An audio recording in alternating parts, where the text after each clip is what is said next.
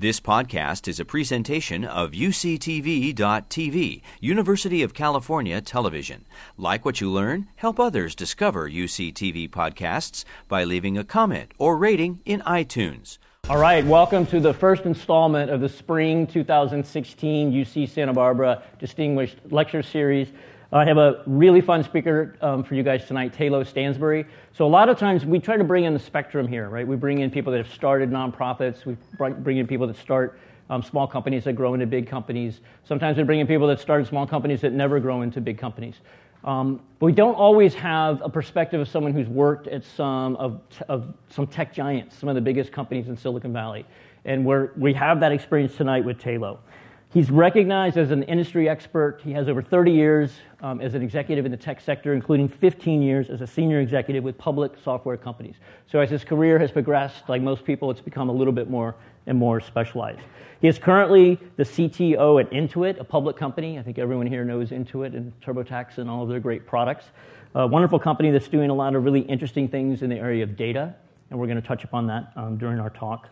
Before that, he was with VMware, which is another stalwart in the Silicon Valley, another very, very successful company. Um, before that, he was um, executive vice president at Ariba, another software company where he ran product management, engineering, hosting, and customer support. He was the president there at Ariba. Before that, he was with Calico Commerce and Xerox, and there he had general management and executive engineering roles. Before that, um, early in his career, he was with Borland International and Sun Microsystems, um, and he also did research in computational linguistics uh, at Xerox's Research Center. So back in the early eighties, and we'll talk a little bit about that, back in the early eighties, eighties he got to see sort of the whole P C revolution um, at the ground floor. Now, in addition to all of this great professional work, uh, Tayloe is also giving back, so he's on the board of some smaller companies, including Coupa Software, um, and he's also on several non- on the board of several nonprofits, including Um, chairing up the advancement committee for Harvey Mudd College. And giving back is a huge um, thing that you guys, you can do now a little bit with your time, but later in life, when you have a little bit more success under your belt, all of you guys are going to give back. And we do try to bring in speakers here that are well-rounded in all aspects of their lives. So they're, obviously they're successful professionally, they're successful in the sense that they're giving back to the community, um, and in addition, they're successful in their personal life. Tayloe is no exception there. He has four wonderful children, Um, two of which, I feel bad for the other two, two of which are fortunate enough to attend a little-known school with a beach called U C Santa Barbara. We're all very proud of that. Tayloe received his uh, B A degree in applied mathematics at Harvard, graduated with honors. I don't know what I'm in for here. Um, guy's obviously a lot smarter than I am. He's also completed graduate coursework at Stanford, Stanford University in computer science, linguistics, and mathematics. Please join me in welcoming Tayloe to U C S D. Thank you. Good to see you.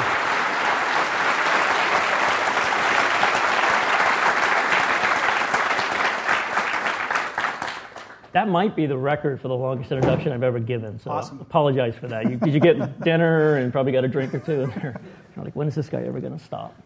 Um, so I want to start out with talking about your your children, um, not the two that didn't go here. Are, are they going to come? Are they young enough that they might come? One might. Okay, so we'll get three out of four. It's not bad. But as a parent of a of a U C uh, of two U C students, potentially three students, I'm curious about our reputation in Silicon Valley. What you know, we used to be the beach with a school a long time ago. That's changed. But what is our reputation now? When you're just talking to friends and you tell them, oh yeah, I've got a two of my children are at U C Santa Barbara. What's the general reaction? Good. I think that uh, the chancellor has done a lot of work to build this into a strong university, a science university, and uh, I think the reputation is good. So what are we known for? Like, when what, do people come back to you with specific remarks about, oh, I heard they have a good fill-in-the-break program? Or science in particular. Yeah? Yeah. So U C S B has amassed so many, you know, papers and uh, Nobel laureates in the sciences. I think it's, it's really awesome. What about computer science? Uh, known for that, but, but too, uh, small. Too, small. too small. The department's, the department's too, small. too small. Needs it's, to get bigger. Getting that on all the cameras. Uh, it's way too small. Um, but other than that, it's a great program. Yes, you just need to crank it out. It is a great program. Ten times as many students. Our Santa Barbara grads that we have working at Intuit are awesome. That's great. So, about do you know approximately about how many you pick up a year? I don't offhand. Yeah. Okay. Well, we might have a few in this audience here, and I generally charge one hundred fifty bucks a head recruiting fee. That's so cheap. Yeah, it is cheap. Very cheap. No, there's a number of students here that I'm sure would be quite interested in chatting with you um, when we're done. So you have four children. Um, you have a successful um, personal life, an extremely successful professional life. How did you come up with any coping mechanisms, or, or is, is there anything you can share with the folks here as well as the folks watching that just helped you balance all of that over your over your career and continue to balance? Balance, not perfectly, I would say. Um, so a quip I read a long time ago was, if you want to be successful, then work half days all your life. Ah. It doesn't matter if it's the first twelve hours or the second twelve hours, yes. But work half days all your life. I like that. And uh, if you don't was, come in, if you don't come in Saturday, you don't come in Sunday, that kind of thing. Got it. Yeah. So um, in fact, I do roughly do that um, Monday through Friday, but then weekends I, I work very little. Right. So, so weekends are more family time and recovery time. Has your travel uh, kind of slowed down as you progress in your career, or has it actually increased? I would say that when I worked for enterprise companies, there was a lot more travel because right. there's a lot more visiting customers that you've got to do. And customers at, um, of enterprise companies really like to talk to the guy who's running engineering and product right, right. Um, so that they can complain about all the stuff that's wrong and yep. get it fixed. Influence the roadmap. And, exactly. Yeah, they want input, so I'm, I'm yeah. sure you're in demand. Did you end up, I'm sure you used things like GoToMeeting, this, one of the companies I was involved with, where we got people off of airplanes by being able to have some meetings, and now with video and... We've Are you had, finding that that's becoming more the norm? Or? Totally. Good. Uh, I think it's good to meet people face-to-face the first time. Sure. There's something magical about that. Yep. But then after you've established that relationship, then going to video for subsequent meetings is, I think, an absolute necessity. You just couldn't keep track of everything. Right. So um, we use video between all of our sites. Most of my meetings include people at remote remote sites. You just can't oh, okay. do it Even otherwise. Internally. Oh, yeah. I would say out of an average of ten hours of meetings in a day, probably eight of them are include somebody who's on video. Are you really doing ten hours of meetings a oh, day? Oh, yeah. Wow. Let's give this guy another hand. Jeez. No. It's not a good thing. So I'm going to go to the first student's question in a minute, but um, I've got one more that I'm just um, curious about the early nineteen eighties at Xerox. Oh, yeah. So these guys, these children weren't even born, I should say, most of them. So in the early nineteen eighties, um, and you know, Xerox came up with a lot of things we take for granted, a lot of things Steve Jobs stole for the Macintosh, right? So the mouse, um, window, these iconic, the icons for a window, the trash can for dumping things away, all of those things that we take for granted were basically created at Xerox. So you were there at that time. What was what was that period like? It was just an amazing creative period. There were so many brilliant people there who were inventing, you know, what is the present of, of computer science and everybody's uh, experience with computers. And... Uh, Uh, there was one really key invention of that, that lab that the parent company deeply understood, and that was the laser printer. Uh-huh. Because it looked so much like a copier exactly. that they could understand it. Um, but it was also a period where, and this is an interesting general point about transmission between innovation and customer um, through a company, and does the company actually grok and have the wherewithal to bring that all the way to market? Mm-hmm. And and I would say that for many of the inventions at, at Xerox, they escaped through people leaving. Right. And forming their own companies like Adobe and three com, uh, or through people visiting like Steve Jobs, who then incorporated right. into the Lisa and the Mac. Yes. Well, so many of you are interested in, in reading about Xerox or just understanding that that um, um, situation better. Read The Innovator's Dilemma. It's been around since the late eighties. Great book. But they're a, they are like the prototypical example of that. Um, and what it means essentially is whatever got you there, it makes it hard for you to do something else and morph into the next uh, phase. Google and other companies are really fighting that now. Um, but it's very hard because, you, you know, they're a copier company. Why would they be interested in a little computer with a mouse or whatever? It just didn't seem like it'd be interesting to them. I'm going to be talking to Paul Orfalea next week. And Paul um, started Kinko's. And Xerox supplied him with his machines. And it just seems crazy that at some point when, when, the, when the model became so obvious that they didn't come out with some sort of, a, at least partnered with somebody or did something in that space, because it just was clear that that retail version of a copy shop, copier shop made sense, but they never did it. So at least as far as I know, they didn't. I'll ask Paul and make sure that that's true. So we'll take the first student question. Hi there. Uh, my question is, in the ever-changing industry of technology, uh, what do you think is the next step for Intuit?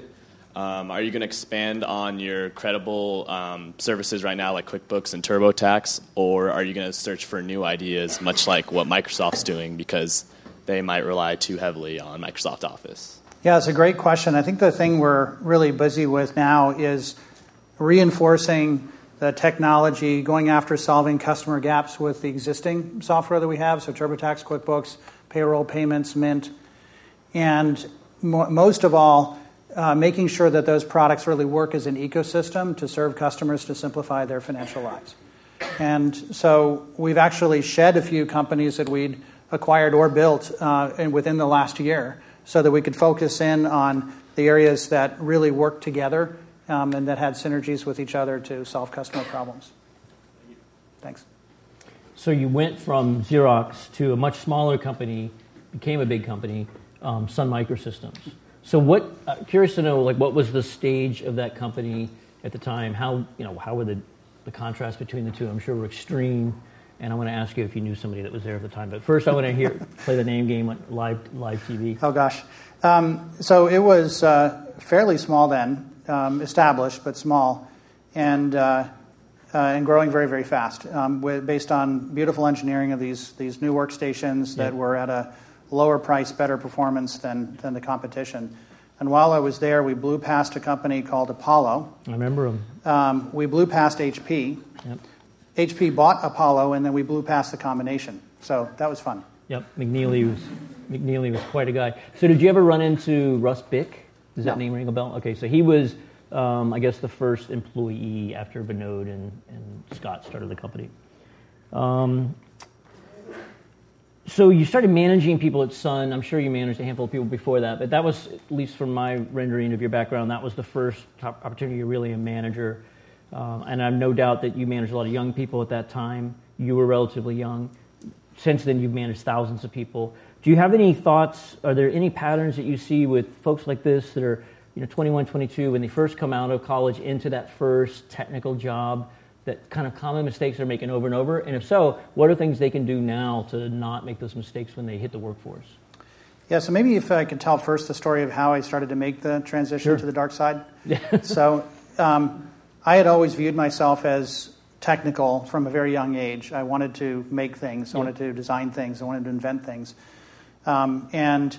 It took me a while sort of getting through college. I started in biology with a um, concentration in immunology and immunochemistry, and halfway through I took a computer science class as a gut um, mm. uh, because my mom had taught me when I was very young uh, how to program, and fell back in love with it and realized, oh gosh, I really should be doing this. So I'm going to run that tape back. Your mom taught you. My mom taught That's me. That's awesome. What was her background? She um, actually, well, she went to foreign service school at Georgetown in the fifties, couldn't get a posting. Woman. Ah, okay. Different era. And, and uh, in the fifties, so I've done a, I teach a history of entrepreneurship class. And in the fifties and forties too, women did a lot of coding and a lot of software correct. Because it was typist. It was like, oh, use the machine like a keyboard. That's women's work. But as we know, writing software is like that's the most important part of the whole thing.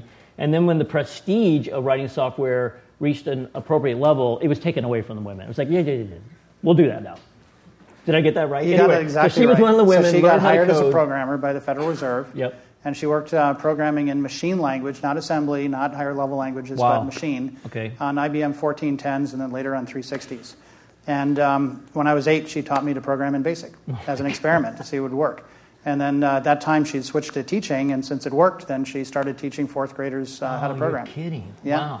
So teaching fourth graders to program in BASIC, in what era was that? What year was that? Oh, gosh. eighties? Um, somewhere in the Pleistocene. seventies? No, in the seventies, early seventies. Wow. Some lucky kids. Yeah.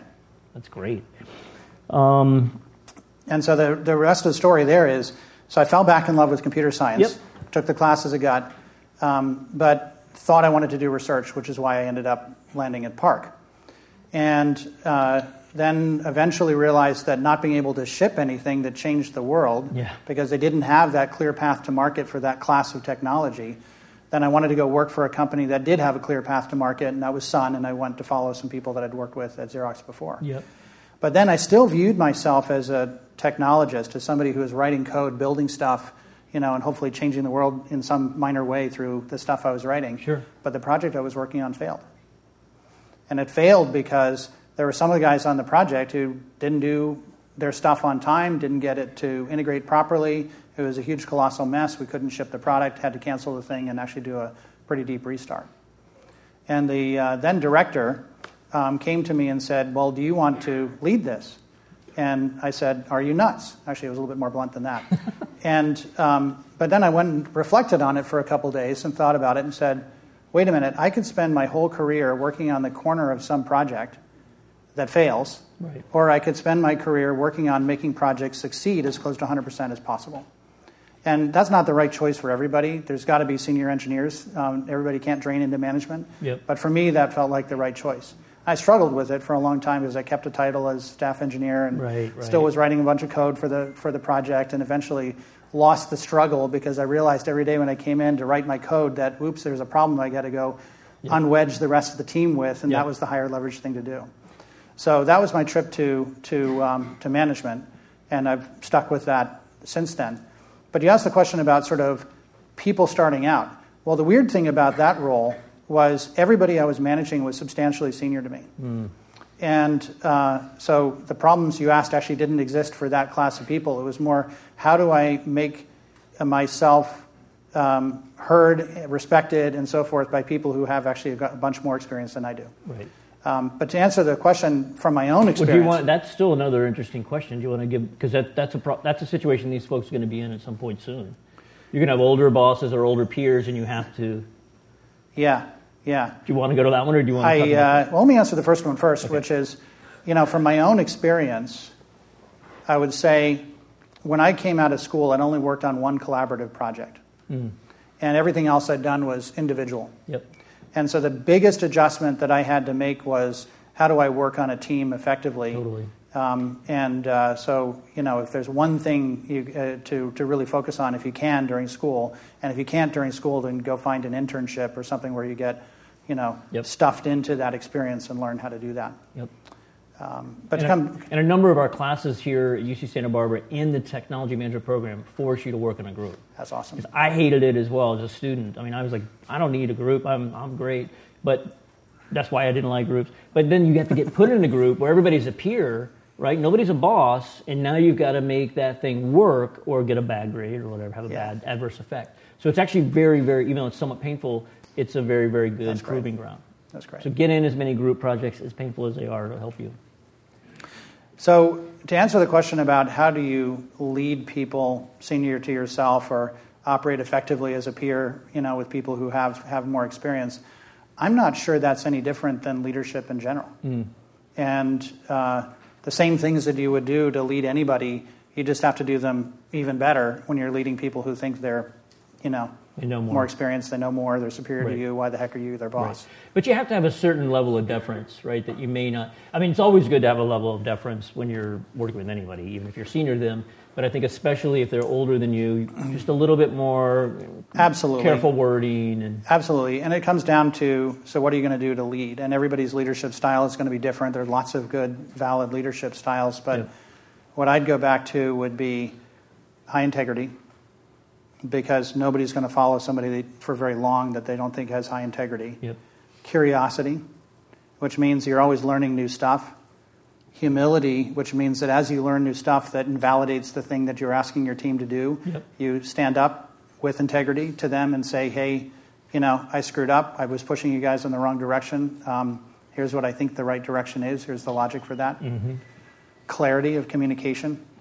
Um, because nobody's going to follow in a direction that they don't understand. And especially as organizations get larger, the clarity of the communication becomes that much more important. No, I bet. Um, I'm just amazed at how you could run an organization that large. I'm going to ask you a question about that in a minute. Get ready for the next um, student question, just a comment. So on, on humility, I think I, I think that's hugely important when you're leading, because by admitting when you're wrong as the leader, it really relieves people to know that, okay, wow, this person's secure enough to admit that they're wrong. Maybe I'm not going to get my head chopped off if I make a mistake. Sure. Yeah. So it's the right culture to, to present. Hi, Tayloe. Um, so thank you for coming today. We all really appreciate that you're here and helping us uh, to kind of become uh, successful entrepreneurs, hopefully. Um, my question is, not everyone who seeks to be an entrepreneur or business person comes from a scientific or I T background. Um, additionally, there's many ways and many philosophies on how to handle becoming successful. Um, as such, what advice can you offer to people who seek to bridge the competitive gap in the I T industry? Um, and like, what kind of things should people starting to look into technology do now, like coding skills or computing skills or information technology, um, language? Like, what advice could you give us? So I guess what I would say is that to run a company, it takes all kinds of different skills. right? So it's not just the technical skill, but it's the people who do H R, it's the people who do sales, it's the people who um, spend most of their time with customers understanding what their customer problem is. Um, so there's such an array of different problems that need to be solved to make a successful business that all kinds of skills and backgrounds are required. And people who can work with people who have all kinds of backgrounds and skills is, are required. So I wouldn't worry about um, that being a, a fatal impediment in the least, because any successful company needs people with different backgrounds. And in fact, different backgrounds drive diversity. The diversity of different backgrounds drives innovation, because people coming at problems from different angles and different worldviews and different things they see from customers or the world around them lead to different outcomes, different solutions, stimulate different ideas. So I think that ingredient is actually a really good thing. However, I'll add to that that programming, computer science, is the new lingua franca to so many different kinds of businesses. And having at least some rudimentary background in that would be a great thing to do. So to the degree that you can worm your way into the introductory C S classes at U C S B or at some other institution over the summer, I would strongly encourage that. Yep, and there's so many online resources for, for coding. I, I would echo that as well. But keep in mind, so it's sort of like a pendulum, right? The pendulum has swung very, very far over where, you know, you're illiterate if you don't know how to code, and, and there's some kind of very strong statements, which I don't necessarily agree with, but you want to be, like, I manage, indirectly, I managed people that wrote a lot of software, and I had to understand at least enough to, to know, you know, were they really giving me the skinny on timing, and does it really take that long to build the feature? I could never build those features. But companies are made up of, you know, lots of different kinds of people. They need people like me that are a little bit better at selling than they are at writing code. So don't be intimidated to join a tech company or to pursue a job in the tech industry just because you don't necessarily have a technical background. Believe me, most people at those companies don't have a technical background. Absolutely, including my boss, who's a great boss. Yeah, okay. See, there is hope for folks like you and me. Um, so you went, so you did your stint at Sun, you got a little bit of that startup um, excitement under your belt, then you went to Borland, Um, and then you return back to Xerox. Now you're much further along in your career. You go in there as a general manager. What what was the impetus for going back as a general manager? Was it to run your own P and L, or was it because you wanted broader management, or was it because Xerox was working on things that blew you away? Actually, that was a little bit later. I actually came back originally to lead a failing software development project. Okay. That where the skills required to do it were somebody who understood the Xerox culture, somebody who understood uh, Sun, because that was the ah. client-server backend, and somebody who understood P Cs, which I'd gotten from Borland. Okay. So there was probably about one person wow, in the world like the who Rosetta fit that Stone, qualification. Man. You got it all. Exactly. Um, so so they settled on me because that was the only choice they had. Um, and I ended up uh, running engineering for the software division at Xerox. And that was a wonderful time, because that uh, where that was headquartered was right down the hill from Xerox PARC, from mm. the research center. Mm. And there were still a lot of the same friends and colleagues I'd worked with before, yep. frustrated by the same things and not being able to bring their technology to market. Yep. And we actually were able to productize a number of their ideas and, and ship them out through the oh. products that we made. Okay. So that was a neat, you know, a neat return. And that was part of what drove my decision to come back there. And then later on, uh, they decided to spin out three parts of that division, kept the largest part, and asked me to be general manager for that part. And that's when that, that happened. And uh, so that was the first time I'd managed a P and L. I had absolutely no idea what I was doing. Um, it was a load of fun. I really enjoyed sort of being the sort of final decision maker, where if something goes wrong with this business, it was yeah. my fault. Yeah. And uh, uh, and I did screw up a lot. And the, the key is is fast recovery, is learning from the mistakes fast, yep. admitting it, and course correcting until you get it right. Iterating quickly. So for just uh, make sure you guys are getting some of the jargon. So P and L is my fault. I use that term first. It's a profit and loss, which just basically means Tayloe was responsible for his own business within Xerox. So he had employees, they, they had assigned costs, and they had revenue. And whether he made money or lost money as a, as a division manager or as a general manager was ev- was obvious to everyone. Sometimes in a big company, you can hide, right? You can find like little places to hide, but you're not going to hide when you take a G M position. So it is a lot like being an entrepreneur of a, of a small business. And so, then, so I had, you know, marketing, I had sales, I had engineering, I had H R, I had yeah, finance, like a company. All the pieces. And I was, for a long period, you know, slightly ignored by headquarters. Um, so it was really running my own thing. It was it was uh, a lot of fun until it came to, they started doing these uh, quarterly um, broadcast, you know, results meeting inside the company. And I happened to be in a group that had three P and L areas. And two of them were three billion dollars apiece. And then there was my little microscopic one. And so I wanted to hide. five hundred million No, no, no. I wanted to hide when they put those things up on screen. Wow. Well, I, um, that just raised another question in my mind. So I know you were president at Ariba. You've had super senior positions throughout your career. But that position at Xerox where you're a G M running a business, did you think your next step was a C E O? Because that is seems like a natural transition. It might have been, but I'd never run a standalone business. And so I, the, the next logical step for me to, was to join a startup company. Okay. And uh, so that's when I went to, well, to Calico. I, uh, yeah, I wanted to hear about Calico. So mm. I know very little about it other than its stock price quadrupled after the I P O. It was, yeah, I figured, it was what, ninety-nine, maybe two thousand, ninety-eight? Joined in ninety-nine, oh, pre-I P O, okay. Took it public, okay. Shot through the roof. So you guys have all heard about the dot bubble, right? Dot com bubble. You guys were uh, four months old at that time. Um, I mean, I'm older than Tayloe. So the uh, Tayloe was part of that experience. So he joined a company called Calico. It's a software company. They went public, which means they sold their stock in the you know in public capital markets, which was a very common way to exit at that point. Not as so common anymore. And then after the I P O, what happened? So then the dot-com bust hit, and about half of our customers were dot-coms. Ah. So guess what? Right. You, half your customer base goes away, your revenue you know, hits half of its projection, then all the analysts get annoyed with you, your stock price starts to collapse, and so that's what happened. And did you get bought out, or did it go to zero? Or? So we sold some of the assets to Digital River, and oh, um, that was the you know, our e-commerce software went to them, mm-hmm. uh, and still some of it's running. And then the... Uh, Uh, the configurator, so the expert system that did configuration of complex project products, uh, that went to Oracle. Wow. Yeah. Okay. So you built good products that found homes. You just the market. Yeah. Bit of a big victim of the market. A, a net asset value at the end of fifty-five million dollars, down from two billion dollars. Oops. two billion dollars to fifty-five million dollars. Wow. Glad I did, wasn't an investor. I'll take the next student question. Having worked at multiple levels in firms and that have taken different approaches to making their corporations more creative and innovative, what approach have you found works best, and have you seen any success with top-down approaches? Top-down approaches for innovation? Yes. Yeah. Yes. So I, innovation is a really key element to Intuit and how Intuit operates, and it's something that the founder, Scott Cook, has driven from absolutely from day one. Mm-hmm. And... Uh, Uh, the, the cornerstone to that is sort of understanding what is the customer problem that you're trying to solve.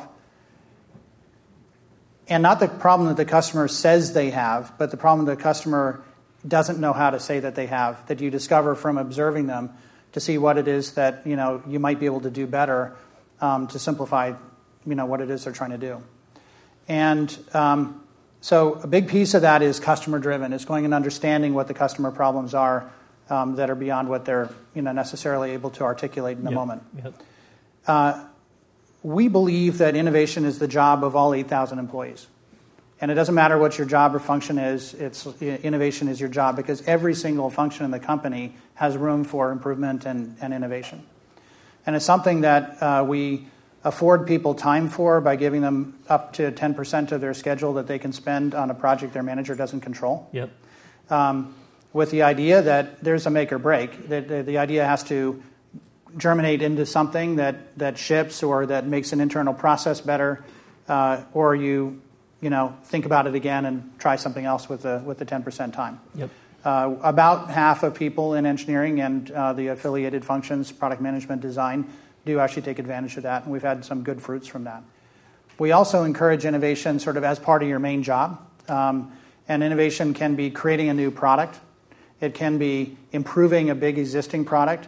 It could be improving some technology substrate on which a lot of products run. And uh, uh, not only do we encourage that, but that's something that the founder awards every year, several teams mm. for, you know, particularly impactful, innovative work that they've done. Right.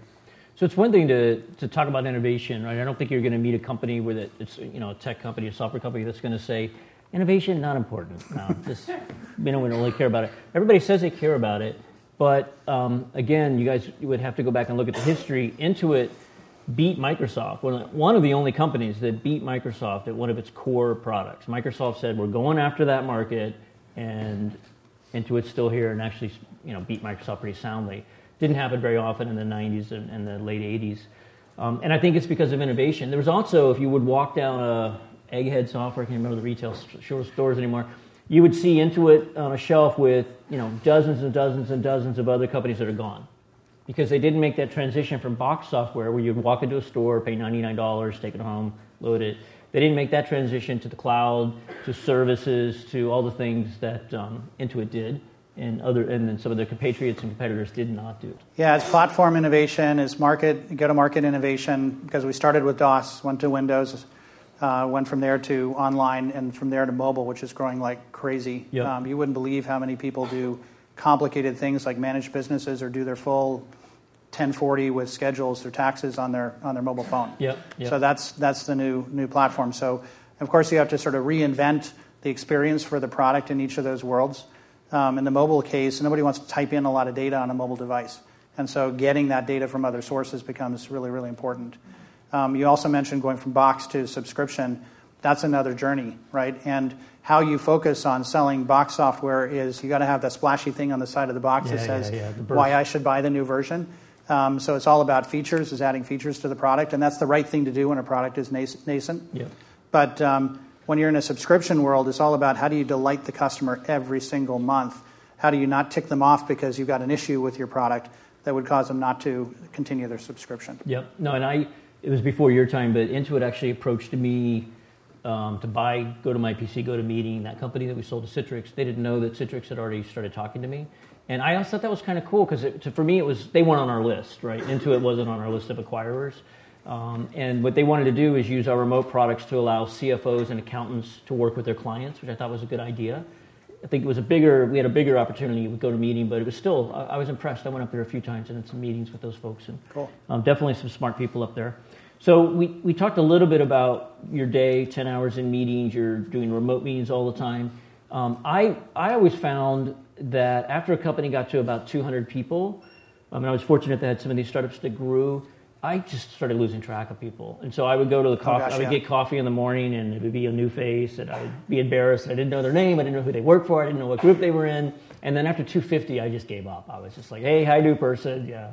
You know, it's your senior. They know you. And so it's just a lot of awkward moments of, hi, John, and hi, stranger. And exactly. I don't know who you are. It's very how embarrassing. Do, how do you do that with thousands of employees? How do you guys, not just you, but the other Scott and the other key executives, I know you don't know everybody's name, and that would be ridiculous, but how do you keep sort of a connection with people that aren't just in your direct reports?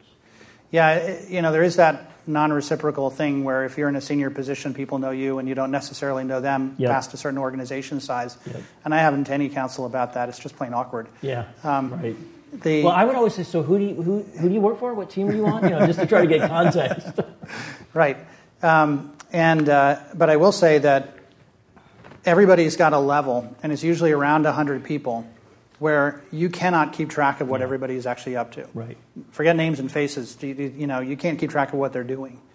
And uh, once you hit that level, then it's about who you choose as managers who are going to drive those people and the operating mechanisms that you set up to track the most important things, trusting your managers will tra- track the, the, the less important things. Right. And where you decide not to pay a lot of attention because things are going well, mm-hmm. but trust but verify, um, where you've got a sense for where things are starting to turn yellow and red, and it's time to actually dive in to get a little bit more detail and understand what needs to be done to so fix it. So are you doing that through, through K P Is or key performance indicators? Are you doing that through K P I-type um, dashboards, or how, how do you keep Sure, that? and um, meetings with people who are driving various different projects, and you listen carefully for signs that something may be off that doesn't show up in a metric yet on a K P I dashboard. Right. And then when you say, once you've crossed that threshold to where you're managing people yourself and you know what they're all doing, and you're now managing through managers, it's all the same for, for all the way up. So at that point, it does matter a little bit whether you've got two, three, four, or five layers between you and the people who are doing the, the work, but it's really the same skill repeated all the way up. So do you, I'm going to go to the next student question in a second. Do you do much, um, and this could be a problem, right? So I'm not suggesting that you do it, but but it can also be good in the sense you walk around and just kind of drop in on people that might be a couple levels down and just ask them what they're working on or how their day's going. Or is that just, you can't do that because that messes people up? Because you have to be careful when you're senior at a company, you can make an offhand remark and then that person thinks that's their edict, and then they start working on it. So never mind what their chain of management right, is actually right, telling them to right. do. So yeah, that can be pretty disastrous. I do think, though, that um, whether it's scheduled or unscheduled, doing reviews with people who are closer to where the work is being done in select areas, because, you know, as your scope increases, you can't do it across the board. Right. Does become an important way of staying in touch. So, it's, so it sounds and like every time I do it, I remind myself I do need to do it more. You wish you did it more, yeah, yeah. yeah. So it sounds like that. The key to doing that is knowing which of those to do and, you know, when to do them. Yeah. Yeah, because you can't do them all. Okay, we'll take the next student question. Okay. Um, based on your management experience at Intuit and other companies, what do you think the most misunderstood aspect of technology management is, and why? Gosh, I guess it would be what it's in service to. And what technology is not there for its own sake, it's there in, you know, in service to customers. And your customer might be an outside customer to whom you're selling something. It might be internal to the company customer. Um, but really understanding what that customer's needs are, spoken and unspoken, and then going and trying to solve those problems with what it is that you're building. Um, it's the, the what it is the technology is in service to, which I think is the part that a lot of times technologists don't pay enough attention to. And again, that goes back to needing a well-rounded team. Um, a team of all technologists will never release any code before it's time, right? It's never perfect enough. A team of people like me that are sales-oriented will sell anything to anybody, and then that's a disaster, right? So I need people like Tayloe saying, John, no, that's, you're overpromising. Don't, don't do that. It's all about balance, and I think that's a key in any any relationship, personal relationship, professional relationship, certainly in business. You don't want it going too far in one direction or the other. So... You mentioned, um, or I mentioned the data previously. Um, data's, for anybody that isn't following this, um, big data has become a cliche, but but but a cliche for a reason, because there's there's a lot of value there. I know you guys are trying to stitch all your products together with a common data engine. So I'm not looking for any necessarily secrets about Intuit, but how is that philosophy playing out in your roadmap? And then how do you, what what trends do you see in general for big data? Outside of Intuit or even inside of Intuit? Because sure. I do think all of these folks that go into tech, there's going to be some aspect of big data that probably influences their jobs. Right. So I think the first and most important thing is to realize that we're just stewards of our customers' data. It's really, and it's our job to take a really great, you know, care of that data, make sure it doesn't get broken into, make sure it doesn't get misused, get used in a way that's not what the customer would have intended when right. they gave us access to that data in the first place.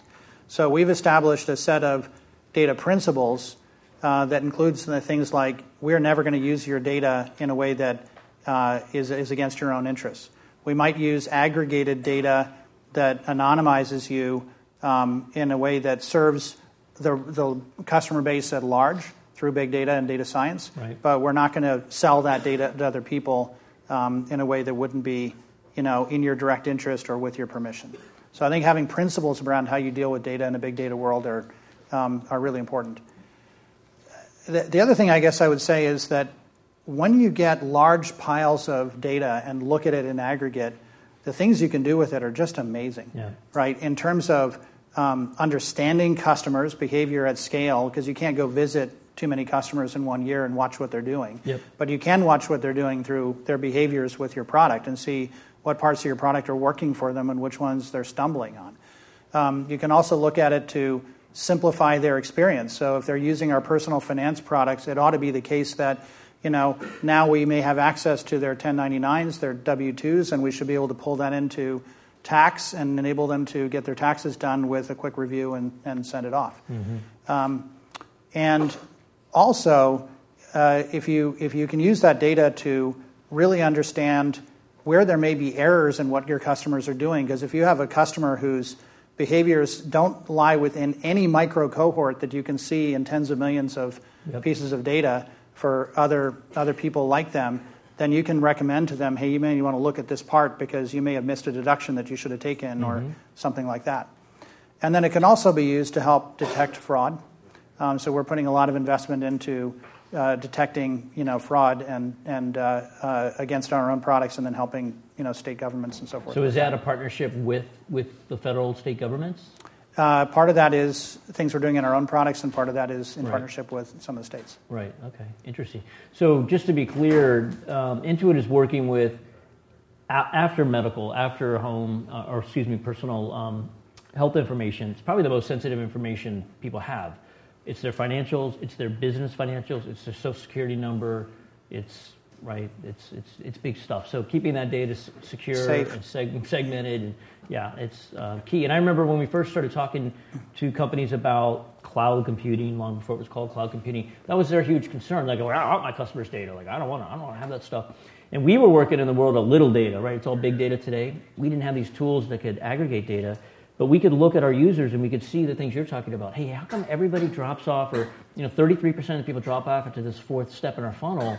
Why don't we change something? So it's very basic things that young entrepreneurs, I wasn't that young, but that entrepreneurs would, would embrace, whereas more established companies saw the negative, the downside, the risk of that, and we saw the upside and the advantages of it. Now, obviously, it's been adopted um, wholesale since then. But I remember sitting in a, in a it wasn't Intuit, I, I remember sitting in a, a large software company's offices, and the guy like pounded his fist and he said, our customers will never, ever have our software that's not behind their firewall. Okay. They're now one of the largest uh, cloud computing companies in the world. Uh-huh. I, won't, I won't say the name, but it's not Intuit. So you mentioned um, that you allow your engineers to spend ten percent of their time working on projects. That's something I would advise you guys when you're out there interviewing. Ask, you know, maybe don't use the ten percent number, but just ask, hey, do you have programs where employees can spend part of their time working on non-structured or non-managerially driven initiatives? Because that's usually a good sign. Right. It's a sign that the company values innovation, and it's a sign that you can work on some side projects that may end up being um, uh, financially or psychologically satisfying for you. So you mentioned ten percent. Um, I, one one pro- product that came out of it, which I thought was brilliant, was, I'm probably going to get this wrong, but in layman's terms, the ability to take a picture of your um, one of the more simple um, E Z forms or something and file it. So yeah. You're able to take a picture with your phone, and then boom, you guys file it for that for the for the consumer. Yeah, that was SnapTax. SnapTax. Okay, was, uh, and cool. it, it uh, yeah, you take a picture of your W two, you answer about six questions, you hit send, you filed your tax return. So pretty easy. Did that person get a big bonus? Oh yeah, they were celebrated. Um, so how does that work? And, uh, joking aside, like. So I'm, I come up with Snap SnapTax, and it becomes a, a hit within the, the company. How does that work? Do I get a bonus, or do I just get the adulation of coming up with that, or do I get both? Or it varies, but the most impactful innovations, we pick those out every year, and in front of the whole company, award those teams, and they they get you know some monetary benefit, but the biggest thing they get is a quarter off to go work on their next innovation. Oh, sweet. And then you find out that a lot of those people use that quarter off to go win another innovation award the next year. Nice. Yeah. That's fantastic. And as we know, because we've been doing this, you guys may not know um, yet, and that's money is only a, such so much of a motivator. So just giving somebody a big bonus, for it ain't going to do it, right? But getting them in front of their peers, showing the, the whole company what these, these folks built and how impactful it was, that's really what people value, and then having time to pursue Um, uh, their own um, agendas. They then come back and help the company. It's wonderful. I'm going to go to the next question in a minute. Um, one more second here before we go to the student question, just to follow up. So are there other things that, that you're comfortable talking about uh, that have come out of that program that have either been commercialized or that will be commercialized? I'm just also curious how the process works. Like, how do you pick those? I would imagine there's a lot of good ideas. Well, there's also a lot of bad ideas. Yeah. So maybe we're taking a minute You're to like talk about that. You're like a venture capitalist. You have to sit there and say, no, no, no. So, you know, not every innovative idea is going to work. And if right. it did, it would mean you're not being very innovative because you're not being very edgy. Right. Um, and so what you want to do is with those kinds of programs is fail fast, is recognize that it's not working, mm. um, make sure that people establish what their metrics were for right. success. Yep. And if they don't meet those metrics by it. country mile, then, you know, pivot, pivot. Drop the whole thing, move on, put yep. the resources on something else.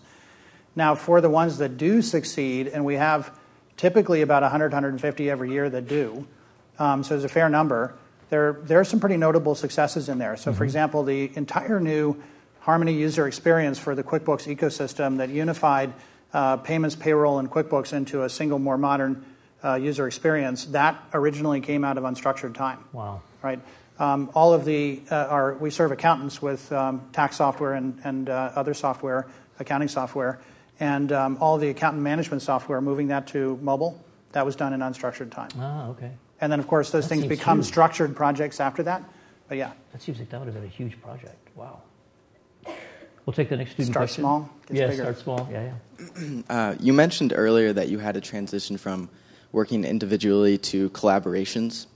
So now that you've worked in a various amount of business environments, uh, what social skills have proven to be your greatest assets in developing your success as a business leader?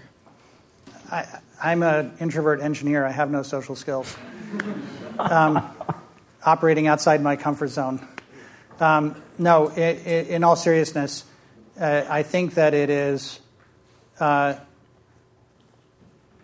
working in teams in a meaningful, collaborative way where you're trying to understand what is the mission the team should be trying to solve, what is it that the interests of all the people within the team are uh, have, and how do you actually find the intersection between all of those things. And so, um, uh, you know, it's really about understanding and problem solving, but in a people space rather than a technology space, my initial quip notwithstanding. Well, thank you. So H P, if I, again, this might just be folklore, but my understanding is Hewlett and Packard would walk around. They were both engineers, and they kind of walk around and say, hey, what are you working on? What are you doing? And then when an idea, and they allowed some time for innovation, when an idea would come up that just didn't fit within the H P framework, um, a lot of times they said, sorry, we can't help you. But a few times they said, hey, I like that idea a lot, and I want to fund your business, but it's not going to be an H P business. Mm-hmm. Have you guys ever done that? Have you ever have you ever been tempted to do that? Not to my knowledge. Okay. Uh, what we tend to do there is to say, hey, if it's not really working in you know the company's construct or is not successful, if it doesn't add to our existing business, then let's take those resources um, and reapply them to another problem that may actually serve those uses. So have you had folks that get that answer and then go off and do their own thing? Uh, usually people are pretty good about saying, okay, let's move on to the next project. I mean, that's life in an innovative world because, again, not every innovative idea succeeds. Um, so, you know, and occasionally you get some people who really want to go pursue their passion elsewhere. Right. And, and, and but we're not going to fund them to do that. Right. Okay. So you, one of the terms you guys use is innovation catalyst for people that are they're doing these things. Is there a certain profile that you're finding? Is it skewing younger, or is it people that have been there longer to understand the company better? What, or is it across the board? Is there no... Yeah, that's the thing. It's really across the board. Um, if you think about innovation, diversity drives innovation. Mm-hmm. And so the more diverse the innovation catalyst group is, the better. And so we actually train people from all walks of the company who have an interest in it to be innovation catalysts on a structured process to help drive innovation with a larger team. Mm-hmm. And they come from every single background that you can imagine within the company, every age group, and Um, so is that a program where I just raise my hand and say I want to be part of it, or do I have to be picked, or is there a vetting process? You raise your hand, there is a vetting process, there's a training process, and then you get anointed as an innovation catalyst. And then when somebody wants to run an innovation project that requires that kind of work, they can say, hey, I want some number of innovation catalysts to show up and help me through the initial process of these, and they'll come and do that. So does that... Usually in a, as an adjunct to their day job. Yeah, that was good. That's my question. I'm, I don't know this world, right? I'm a small company guy. So... How how would that work if somebody taps me to be an innovation catalyst? Is that essentially over and above everything else I'm doing? Sometimes it's a full-time job, but sometimes, um, most often, it's actually an adjunct. And it doesn't, it's not my ten percent? No. It's just, just more of the same, right? I mean, yeah. it, it's not more of the same. It's it's more, it's incremental. Yeah. And and people, um, because of the environment you guys have created, the culture you've created, I assume they're they're um, honored to be asked. Oh, absolutely. Most people step there are up accolades and for that. Want to be part of that. Yeah. That's interesting. I like that. I like that a lot. You learn a lot by doing it. Sure. So it helps grow your career. Well, it's it's. I would say, again, people aren't motivated by money, and they're motivated by things like that. Hey, did you know I was asked five times this year? How many times were you asked to be an innovation catalyst? um, so you, you guys do something else that I found interesting. So brainstorming, I think we all understand what brainstorming is. Um, there's things called quarterly business reviews or Q B Rs where you sit down with the big com- customer and you just listen to their problems and work together. But you guys do painstorming. Um, I just... love to hear how that might differ from a Q B R, and just any if you guys can if you can give me any um, color on what that how that really works. It sounds cool, but how does it really work in practice? So if you think that customer-driven innovation comes largely from solving a pain point that a customer has, mm-hmm. then having mechanisms to really understand customer pain, articulate or inarticulate, is really important. So sitting down with customers multiple times through the year to watch what they're doing, ask some questions, watch their processes, and try to figure out what pain they have. Um, that that can actually be a, a, a catalyst to innovative ideas. So it's the issue, um, and this is probably apocryphal, but the but the infamous Henry Ford quote right? If I had asked people what they wanted, they would have said a faster horse. So you have to be careful the way you ask the question. You have to ask that question in a way that you're sort of leading the witness a little bit without leading them too far, you know, because if you just get the answer that you led them to, then that doesn't work. But if you just simply say, oh, you know, what do you want? Then they're going to probably give you an incremental extension of whatever you've already given them. Right. So it's not easy. It's not so easy that's that's about falling in love with the customer's problem, not what the customer says mm-hmm. they want as a solution. Right. Because the solution they'll ask for is that bigger horse and not the tractor. Right, right. Well, what I think is fascinating with big data is, just like when people are surveyed, often what they say isn't what they do, either because they don't Absolutely want to tell not. you or they just... It's that's just, where data comes in. Yeah. So it's neat to hear what people say, and then it's neat to look at the data and see where they correlate or don't yeah. correlate, and then feed that into this this concept of um, of the of the pain. So I want to ask you about something from a few years ago. So you were, in, and this happens when you're a senior executive, right? Sometimes you have to be a firefighter, jump in and, and fix problems. And you were asked to go down to San Diego and work with the TurboTax team. Um, what? Just give me a little color on um, what you had to do to re- remotivate them, or just kind of restructure that team. Sounds like it was a chance for you to get hands-on on a little bit smaller scale on a very important product. Yeah, I, we'd gone through a few years where the product had gotten better, but the uh, competitors had gotten better faster. Sure. And um, so it was time to do a hard reset and think about how we were doing innovation with, with TurboTax. Uh, because it was still sort of harvesting benefits from a deep innovation that had happened many years before around uh, moving to an interview process and making the interview as simple as it possibly could be. And so the first thing is, is vision and operating mechanisms. The first thing was, what is the vision? How do we set a vision for this team that they can all get their heads wrapped around that does change the world for the better? Um, and and uh, the vision was the idea of taxes are done. You show up, you review some stuff, they're done. You don't have to do any work. No worries, mm-hmm. no work. And so that's a vision that everybody, because taxes are such a pain, you yeah. know, that, that everybody can get around. That's really solving a customer pain point. So vision. Then you have to break it down to, well, how are you going to accomplish that? What are the engines you have to build? What are the data har- harvesting things you have to build? Um, uh, what kind of inference engines, what kind of machine learning systems do you have to build to serve that goal? Right. And, um, well, then it comes down to, well, how do you motivate each of those teams? How do you get them moving when you're not even quite sure what direction they should be moving in, and they're not sure either? And so what we did is we broke the product down into, I want to say, fifteen or twenty different areas. And we um, uh, sat down with, usually on the order of eight or ten people in the room at a time, every single week, week in, with that, week out, on that part of the mm. product, and said, okay, show us what you're doing to make it better. And at first what we got was the designers would show these wild designs that look better and better, and you go, well, that's really good, except you get lulled into the sense of we're actually going to ship that mm. when no software has been written that actually reifies that design. Right, right. And so then we quickly shifted to, hey, we got to be reviewing what it is that the engineers have actually built um, based on where the designers are, you know, one step ahead, not one hundred steps ahead. Yep. And um, and then, you know, what are the problems they're running into? What roadblocks can we break for them? What uh, direction can we do to uh, give them to help temper it? And the biggest thing that happens with that is not so much the advice you give, but the fact that they know they got to show up next week with something new. Um, and that just mm-hmm. drives the speed mm-hmm. of innovation right. and attention to detail, right, that otherwise wouldn't. So it's sort of there. Like the Scrum mentality of, hey, I'm going to see you in two weeks and we're going to do a yeah. stand-up and you got to produce something. And you're going to be talking to a senior executive every single week. Right. Um, and you got to show up with something that is the best you can do every single week. So that just drives a level of yep. speed and execution. And again, you want to make sure that's tied back to the vision.